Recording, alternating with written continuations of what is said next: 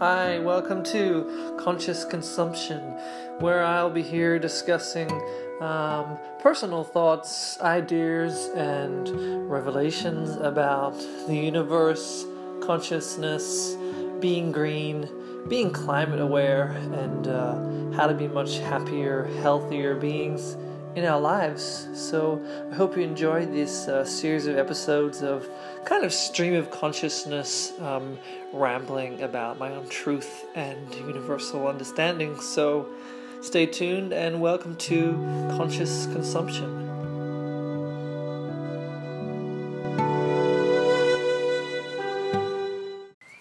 When I think about parallel worlds, it reminds me of multi dimensions or other dimensions or other perhaps perceptive realities. I mean, we are observing and participating in one reality, one reality that is constructed, one model of reality that is constructed on sensory information. What we hear, what we see, what we touch, what we smell, what we taste, all these uh, sensory tools and things that are coming into our various uh, elements of consciousness are all construct, constructing a certain reality. There are parallels between your reality and mine, how we both perceive things, how we both are familiar with certain forms, or we have similarly constructed certain understanding and preconcepts about what exists, what is there, what is not there, how things should be, how things should look, how things should be formed, how things should relate and react and correspond, etc. Um, but it's interesting when you start to take away certain senses. Um, more specifically, I want to talk about sight. Suddenly, you close your eyes. Our memory of the shape of a house is, you know, very structural. It has sides, it's squares, it's lines. There are certain different types of squares, and all very structured and stable and symmetrical because it has to stand up. When you close our eyes, the concept of the house, our memory and understanding of the house is there, but we don't see it. So suddenly, this perceptive tool, our vision, all coming through this prefrontal visual cortex, is where so much information is being related and transferred and, and then, you know, used to construct a certain understanding of the world around us and how we interact with it. What's interesting when we when we think about different practices or even different methodologies that exist, mostly let's firstly talk about meditation, where your eyes are closed. We're taking away this sensory tool suddenly the parts of the brain, this thalamus, which is the kind of the processor, suddenly takes a break, you know? And suddenly the brain stops processing visual information and is now searching all the other parts of the brain that might, might relate to a visual stimuli it starts to interact with other areas of the brain which are quite often dormant, unused, asleep, or unwoken, or hiding, or trapped, or blocked, however you want to describe it. There's so many different ways. Over time, over conditioning, over life, over a long period of time, we are constantly eyes open. We are constantly processing. We're constantly bombarded with information and media and propaganda and information. No wonder that there are certain elements and parts of the brain which are constantly stimulated. And research now, since a while, has proven that these areas of the brain also known as the default mode network, the DMN. You can research about it. It's really certain parts of the brain which construct our sense of self, our ego, who we are, what I am, how am I, me, and also the relationship between me and you. This this distance, this this divide, and really these parts of the brain are constantly in process. And really, what's now being researched is that the overactive, this overstimulation of these certain areas of the brain are reasons why and are almost a direct um, result or a symptom of depression and anxiety, post traumatic stress syndrome. A lot of these mental illnesses and and problems that a lot of people are facing are because these certain parts of the brain are constantly in high mode, high high stimuli, high rotation, high processing power.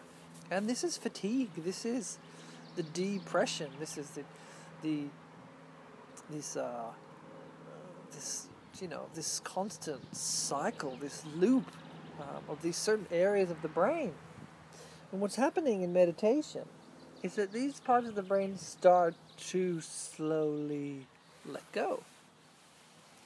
I've heard someone describe it as, you know, the DMN is like all the reins of the horses all tied together. And suddenly, when you meditate, or we could talk about the psychedelic experience, which is also doing something very similar, you suddenly let go of all the reins and all the horses just kind of run off free um, and explore. And, and, this is what's happening in, in, in those experiences. Meditation is doing a very similar thing the visual stimuli is not there anymore. So now the brain is, is actually starting to communicate with parts of, parts of the brain. It is trying to construct a reality based on information that is inside the brain, not what we're seeing coming into the eyes. This is quite an interesting concept to think about because meditation is doing this with the eyes closed and also very much to do um, in an isolated location uh, in silence, um, often dealt uh, in relation with uh, dieting or fasting. So, actually, at the same time, there is also this deprivation of other senses. So, the foods we eat, the other information, the sounds, the eye contact we might make with people, the silence, um, very simplistic, you know. Uh, ways of moving, you know, a lot of times sitting still. So, you know, this this is whole kind of bringing the attention way down um, into something very minimal and very simple um, to find, you know, natural flow of energy, the natural flow of breath, and natural flow of, of everything that you are and, and are, are are made of. Um, and most meditation techniques can bring you to this, some more profound than others. Um, what's also interesting is when we also think about like um, sensory deprivation, like um, like a deprivation tank when you're in water. So often in the dark, um, low resistance. Um, there may be some sort of stimuli, sound, but very minimalistic or there to enhance the certain experience. Um, also, with the eyes closed, this darkness is happening again. Um, I don't know if you've heard of these dark retreats, which I know a lot of them are in Thailand, but they, I think they are sort of popping up around the world as well. So one experiences, I think, up to ten days or two weeks in complete darkness um, isolated inside a room or some sort of chamber where you are obviously given food and water, etc., and being looked after, but it's in complete silence. I don't necessarily know how much communication there is with the outside or with other people, etc. I think it's very much in um, in an isolated kind of environment. But what's happening there also similar in the darkness. The eyes are, are not being able to process uh, visual stimuli or visual information. So, uh, what's happening on a, on a biological level, on a chemistry level, is that the um, the melatonin that we the the brain creates um, slowly begins to transform. So melatonin is a very useful chemical um, created in the body, which helps with sleep um, which helps with dreams and this kind of relaxed energy on a uh, neurological level. A lot of people take serotonin um, supplements to help with sleep. Um, a lot of those people just because they don't actually spend enough time with their eyes closed or meditating or uh, living in big cities or constantly in front of a screen. So there's almost like there's too much light, um, which can uh, can affect and pollute the mind and the brain and the body. So, um, so what's happening in these dark retreats is that the the uh, the melatonin in the body and the brain after I think the third day begins to transform into a compound known as 5-MeO-DMT, um, which is a very fascinating compound produced by the body, um, very much present in mostly all animals and plant life.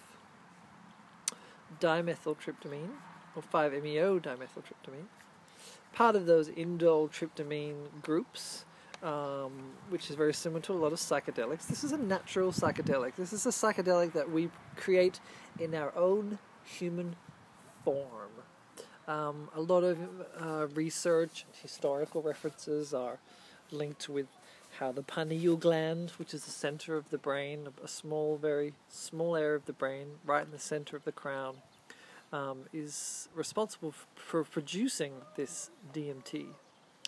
Um, so, in an experience like a silent, dark retreat, the natural process of the brain in a darkness setting starts to transform melatonin into 5-MeO-DMT.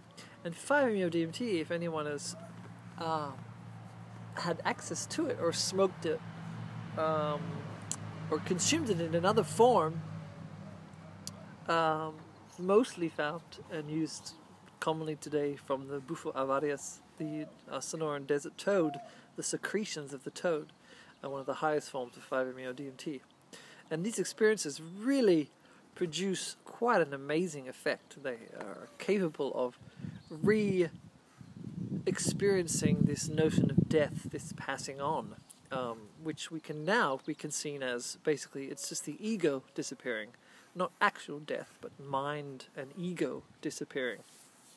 And this is a, a direct result of this chemical being flooded into the system. Um, the brain and the body produces this 5-MeO-DMT naturally. It's said to be found in the blood. It's said to be found in the urine.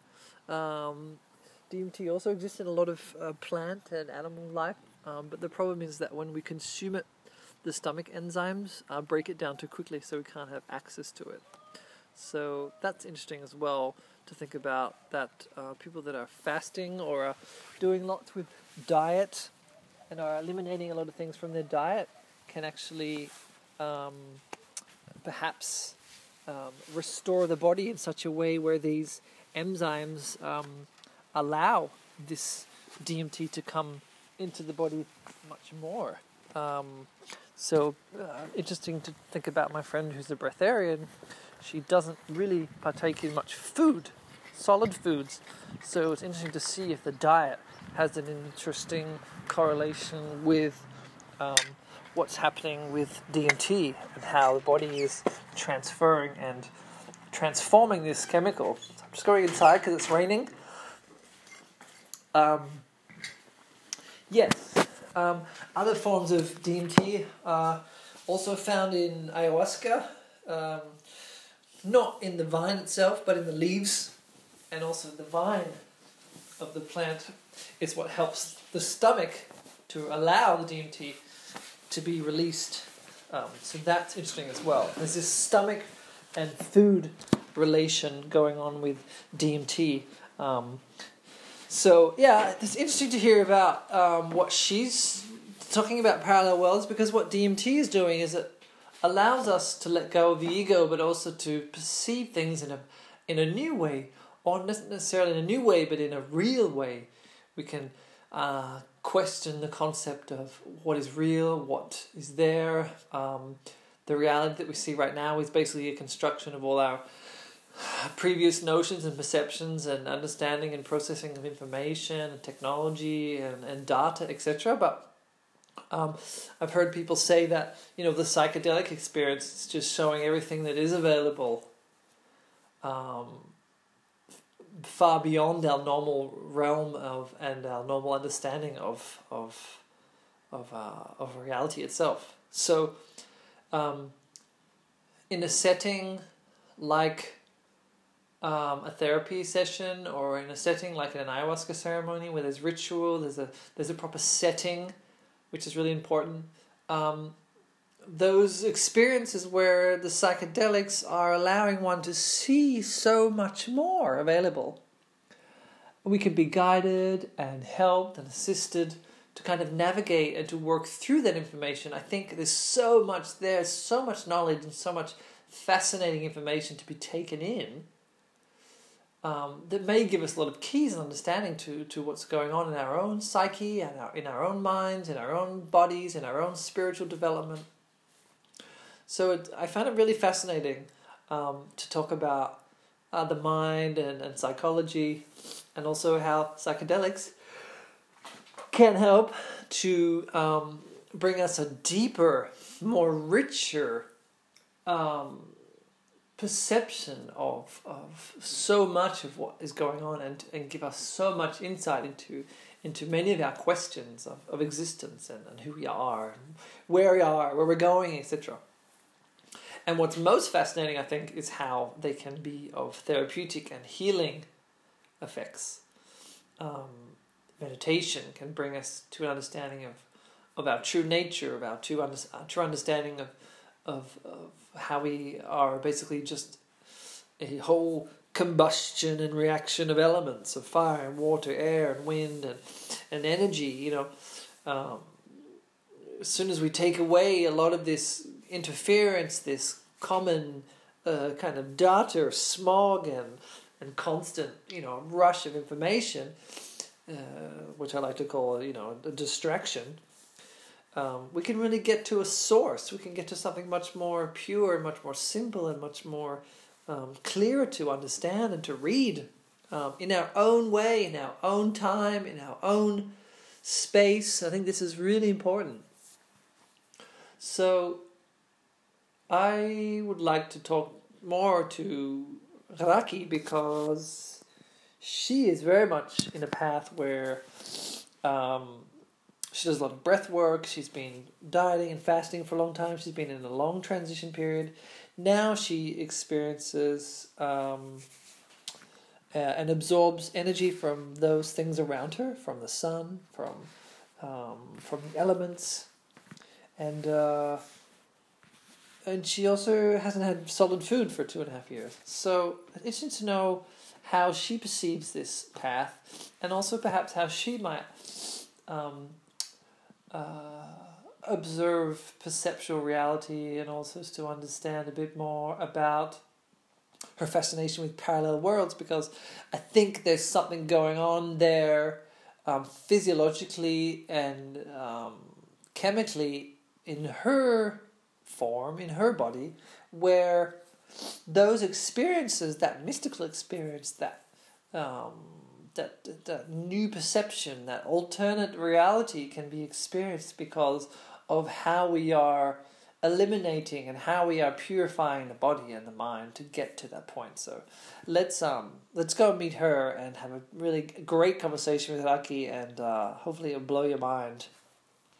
Bye bye. Thanks for listening.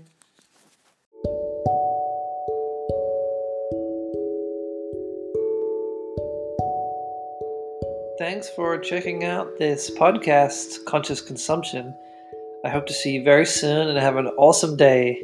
Bye.